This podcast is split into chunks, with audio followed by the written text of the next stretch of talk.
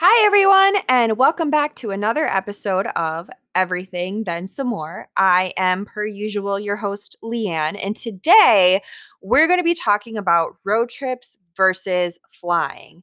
Now, I should say, when I say road trips, I don't mean the ones that make you want to cut your legs off. Those 17 to 28 hours of never spinning never being never being out of the car the ones where you just can't take it anymore and you're just doing it to power through and you're not really enjoying yourself that is something I did in my 20s, and that is not something I will ever do again. I love road trips, and I am more than willing to go on a road trip that takes a longer duration of time but A, needs to be slowly, and B, there better be a hotel, maybe two scheduled in the road trip because I just can't do it anymore. And like, call me an old lady, but for crying out loud, the Wisconsin's coming out of me. I just can't. I did a huge road trip trip. You know, it is 5:48 p.m. and I thought recording later today would be better because I wouldn't be tired and yawning all the time and apparently I've gotten rid of the ability to yawn throughout the entire episode.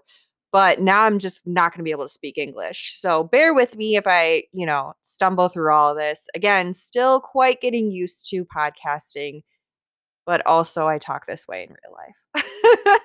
um I digress. Anyway, so back to road trips. I went on a road trip from Nevada to Wisconsin. That was horrible. I've never wanted to get out of a car so badly in my entire life. And we did, in fact, make one pit stop in between. Um, and it was only because there was a lightning storm and then it started monsooning and we couldn't see the road. Otherwise, the plan was to drive straight through. We didn't make any stops along the way. I mean, it was beautiful driving through Montana and Wyoming, but not being able to stop and enjoy it just isn't my jam. Um, I also did do a straight through trip from Wisconsin to North Carolina that we didn't stop at all. And I was tired. I was very tired. And though I did those things, I don't want to do them again. I have, I have aged into the lovely idea that I just don't want to. But I will still go on road trips. What I've discovered is that I have a threshold of about seven hours before I need to get out of the car. And whether it that's get out and walk around and then drive like 20 more minutes to the like hotel, or if it's just seven hours max is what I can do that's it. That's all you're getting from me in one hit. So that's not too bad. I drove to South Carolina. I just, no, I did not drive to South Carolina. I have before from North Carolina, which is a whole whopping three hours. So I wouldn't really consider that a road trip. But um, I did drive to South Dakota for one of my birthdays. That was about seven hours. And that's how I discovered that was my threshold. I didn't want to be in the car any longer. I didn't need to get out with everything in my entire soul and being, but I didn't want to be in any longer. So I still do a road trip. I still love road tripping. They just cannot be excessively long. That day and age is done for me. I will absolutely fly everywhere. I have never really understood the people that don't like flying regardless of where you're going, whether it's to California or whether it's to North Carolina, to Florida, to Door County, if you don't know where that is, it's three hours from Milwaukee. I don't understand people that are so against flying unless you have a phobia. That's totally different. But if you're just so against flying that you're just like, refusing to ever buy a plane ticket boggles my mind. Um, I actually knew someone once that her excuse was that she didn't like being on someone else's time.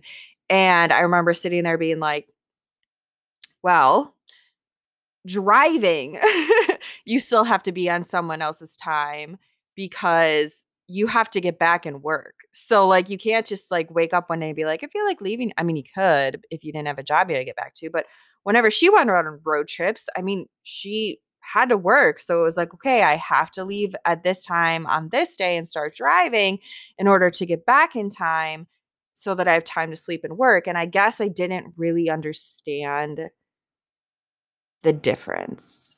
Um, you know, there's the safety factor in some people's eyes. I mean, planes are huge metal objects that get hurled through the air. I get it.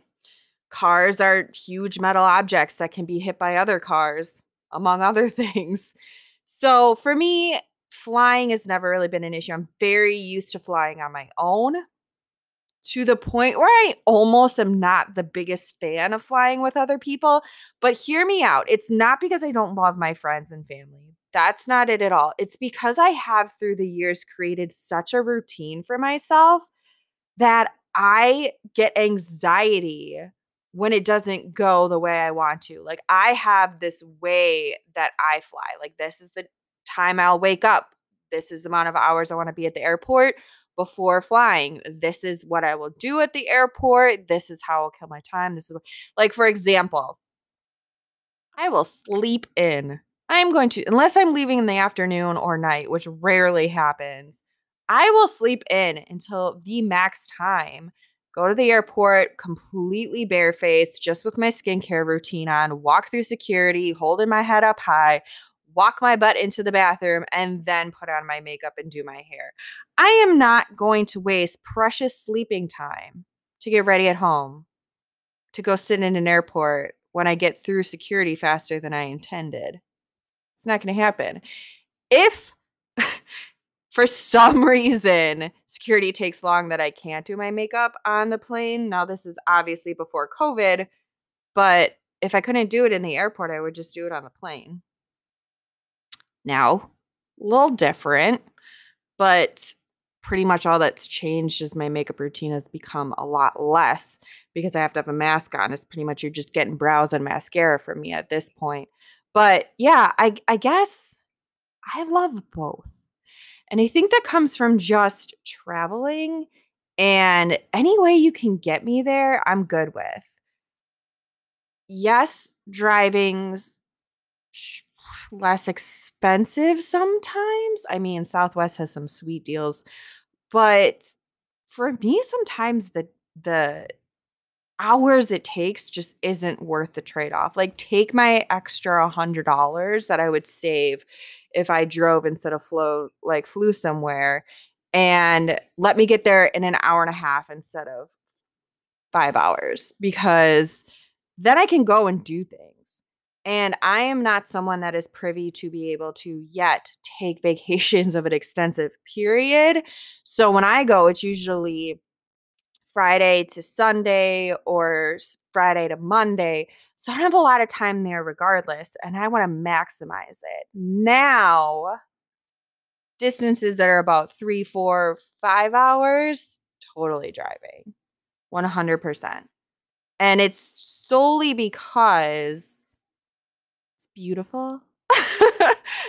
if I'm driving or if I'm going somewhere that is so close that I can get there in three to five hours, a good chunk of it's going to be in Wisconsin or Illinois. And those areas are quite stunning to drive through. Lots of nature, lots of scenery, lots of stuff to look at. Please go on as many road trips as you can go on and fall in Wisconsin.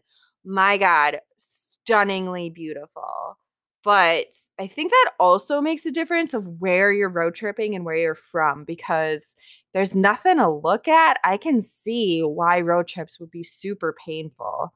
Um, you know, you need not necessarily something to do but like something pretty to look at, even. So, the whole way this podcast came to fruition was because recently I went on three back to back back road trips. And when I say road trips, I mean anything longer than three hours in the car. Obviously, some people might consider a road trip like two hours. It's all up to you what you consider road trip length. I mean, even one hour sometimes can feel like a lifetime. But, you know, the, the camaraderie also, I would say, of road tripping is who you're with. Um, you know, you can be in the car for 10 minutes with someone you don't like and it feels like torture. And you can be in the car with somebody you love, someone you have so much fun with, a group of friends, and it takes 20 minutes when really you drove four hours. So there's lots of different things that come into mind when I think of the different aspects of why someone might not particularly like road trips, but I need to get back to this whole thing came to fruition because I was going on a lot of road trips um in July and August and some of my friends were well, friend I had one friend ask if I would ever fly to one of the locations instead of driving because 4 hours is a touch too long for her in particular. But I mean, at night, 4 hours gets long. I made the drive by myself before, so it's not terrible. Like I said, my threshold is 7, where I just need to get out of the car or I'm going to cut my legs off. But she'd asked me if I would ever drive somewhere. And she specifically brought up an interesting fun fact about herself that she likes to only go on vacation where she needs to fly because if it's too close, she like she doesn't consider that a vacation, but she also won't sit in the car that long. It's just not worth it for her. And I thought, wow, that's really interesting because I personally, any way you can get me there, I'm good. Like, do I need to drive four hours? Great. Do I need to take a flight? That's fine. But it was interesting hearing a different perspective of somebody who only wants to adventure outside of their quote unquote backyard. And, you know, there's obviously people that live on borders of states that can hop right over and then they're like, I'm in another state you can't really say only want to travel outside of their state because you could be like 20 minutes from another state. But it was just interesting for me because I never really thought there would be someone who only wants to fly. Now, I had before met people that only wanted to drive, but I've never met anyone that well, I shouldn't say that. I did meet her. She is my friend. We've just never spoke about it. So it was a new fact I learned about her. So I had never really known anyone besides her who preferred to fly. I had the people that preferred to drive everywhere. And I, you know, logically speaking, it makes perfect sense that there would be somebody who just wants to uh, fly. So it was fascinating conversation we had.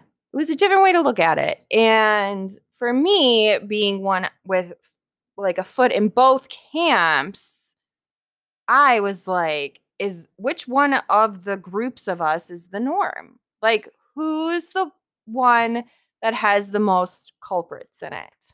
Now, I will say, flying has changed as well, just like road tripping from my 20s into my 30s. Now I will also pay extra for direct flights. I will do everything I can to fly directly to somewhere, and I will be a Krabby Patty if I have to switch planes just because airports don't always have the best reputation for somehow figuring out all of that. Now I've had better luck with Southwest than any other um, airline.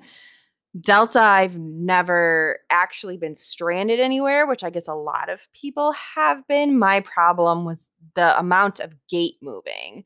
But that's a whole nother podcast for a whole nother time where I can rant about like flying and how, like, A, how particular I am about what I do in the airport, and B, all of the stuff I've been through. For four years, I was on a plane pretty much every other month so I got a ton of flying in. Everyone complains about the Atlanta airport. I have no problem with it whatsoever. I can make it through that thing. No one's business. That was my main fly through airport for four years. And I know it like the back of my hand.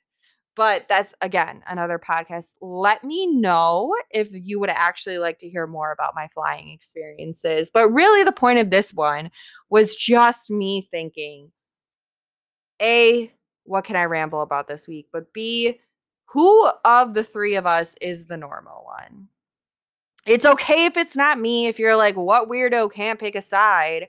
What person just wants the best of both worlds? That's fine. If you're a flyer, if you're a road tripper, let me know in the comments. Also, hop on over to Instagram, follow us on everything, then some more, and comment over there too. I don't know what I was going to say instead of that, but basically, go follow us on social media. There we go. I also have a Gmail account, everything then some more at Gmail. I don't know why there was that dramatic pause there. Um anyway, for you to that really perplexed me why I said, "Here's my Gmail," and then just completely blanked and didn't know how to say at Gmail.